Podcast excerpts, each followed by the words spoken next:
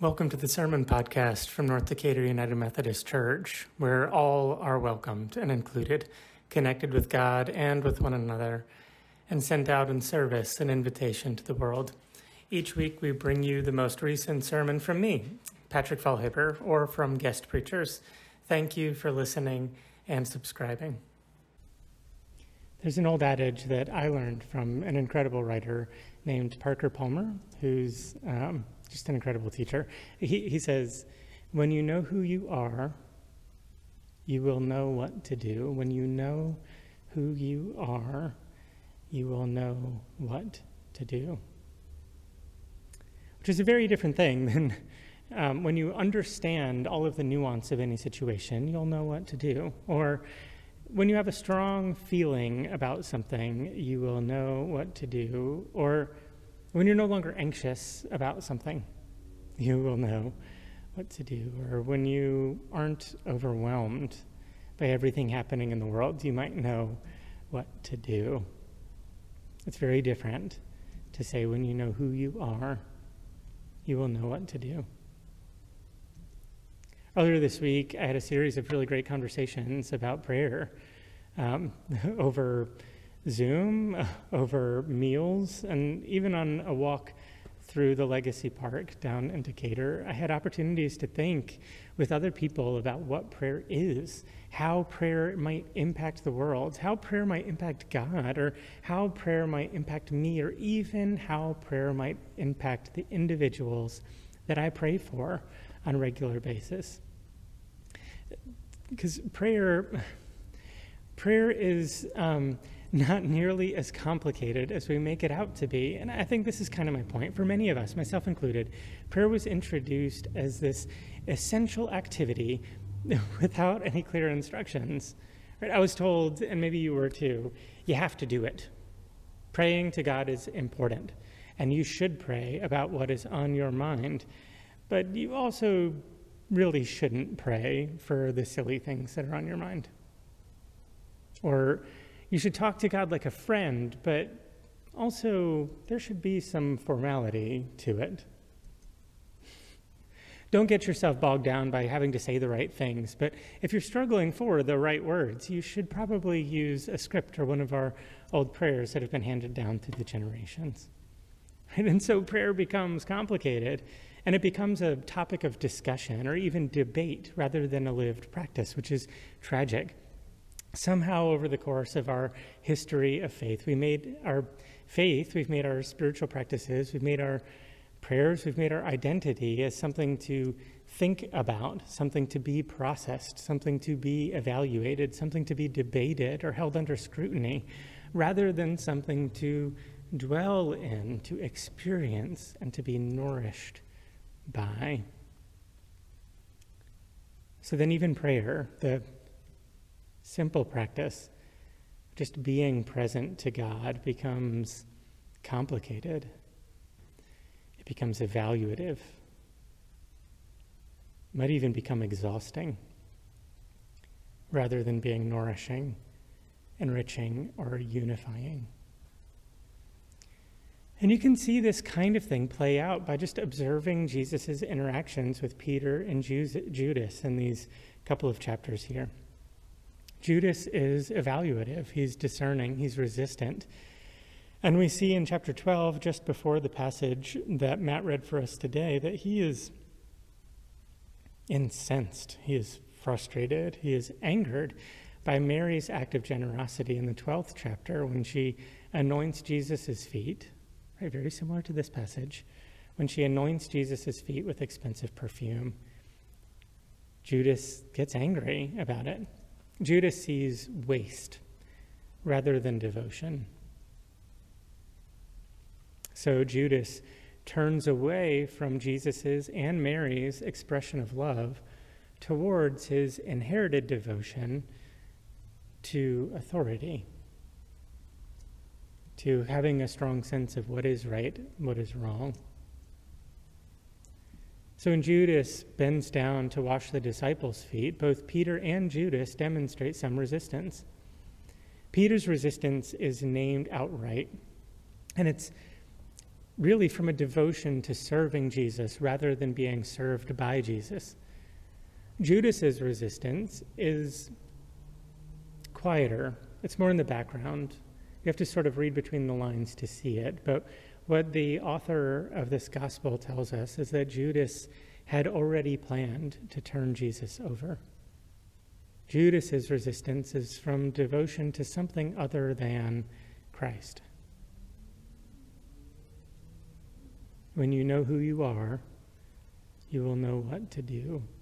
Peter knows himself as a disciple of Jesus. So when this new experience of Jesus serving him comes up, he resists it initially because he is a follower of Jesus. He's meant to be the servant until Jesus offers him a new bit of information as his teacher, reminding him who he is, that he is not a servant, but he is also one who is beloved by Jesus. And so Jesus offers service to Peter as a model for how Peter might live his life. And then, without evaluation, without debate, without resistance, Peter offers not just his feet, but his whole body to be cleansed, to be washed, to be nourished, to be served by Jesus. Judas, on the other hand, says nothing and lets Jesus wash his feet perhaps even evaluating why Jesus would do something like this. Maybe even thinking for himself of better ways that Jesus could have been spending his time. Maybe this even proved Judas's point that Jesus was not the person that he thought he was. Jesus was supposed to be the king that had been described to him by authorities in religion for his whole life. And here he is, bending down on his knee to wash feet. So, whatever Judas is doing, he's not present. He's not with Jesus in the moment. He's already moving on. He's evaluated.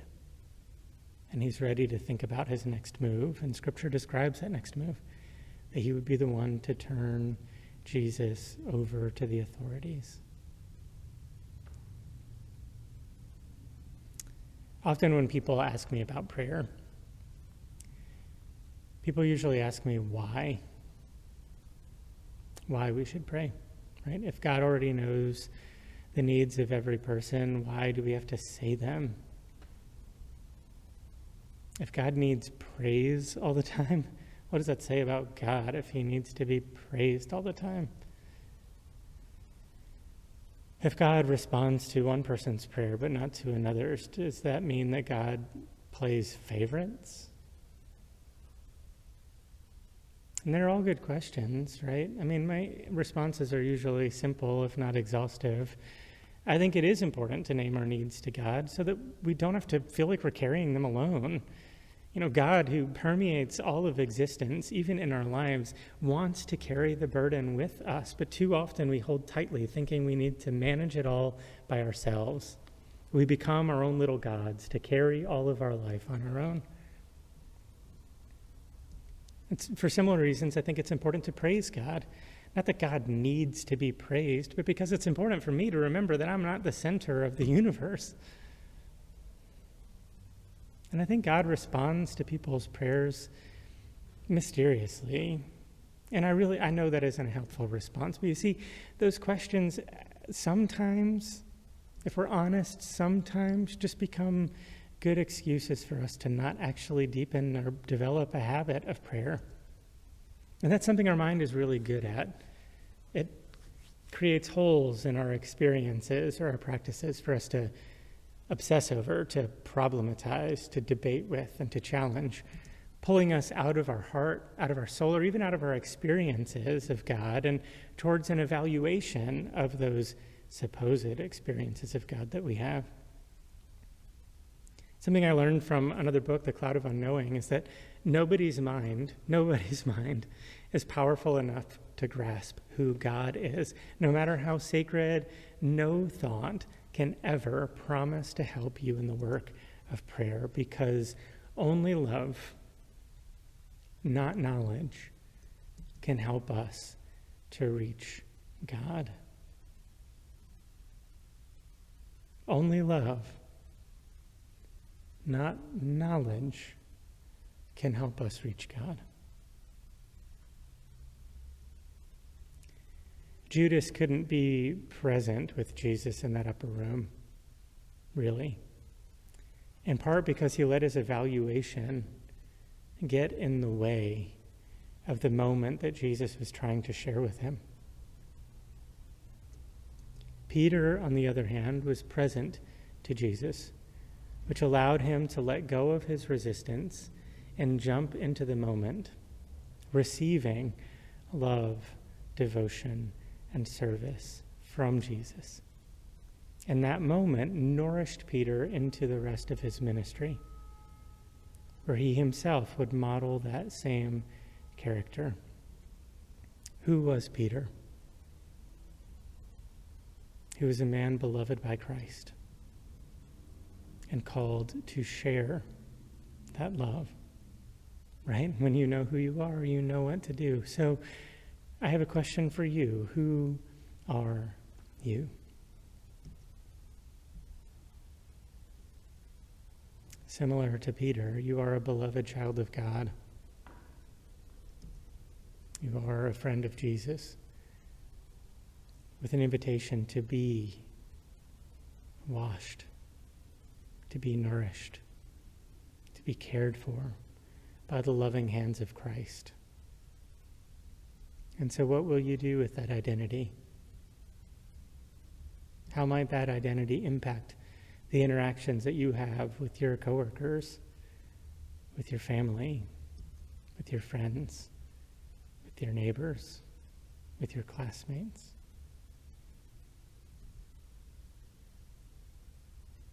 And if you do not yet know yourself, this is where prayer is so important. Let yourself be present to the moment. Let yourself be present to God. And maybe as you're trying to be present in this moment, name for yourself something that you are grateful for. Something as simple as the chair that you're sitting on, or the breath that you breathe. Let that gratitude go and trust it to God. Maybe after naming something that you're grateful for, you could name for yourself something that you're concerned about or frustrated by. Let that go, too. That be held by God. Let the thoughts in your mind that are resisting, that are questioning, that are challenging, hold them loosely too. Let them go alongside your concerns and your gratitudes so that all of us might learn to offer our whole lives alongside Peter to the love and care coming from God. And so eventually, that identity found in love might be enough for us to live fruitful lives dedicated to a better day that is to come. May it be so in my life and in yours. Amen.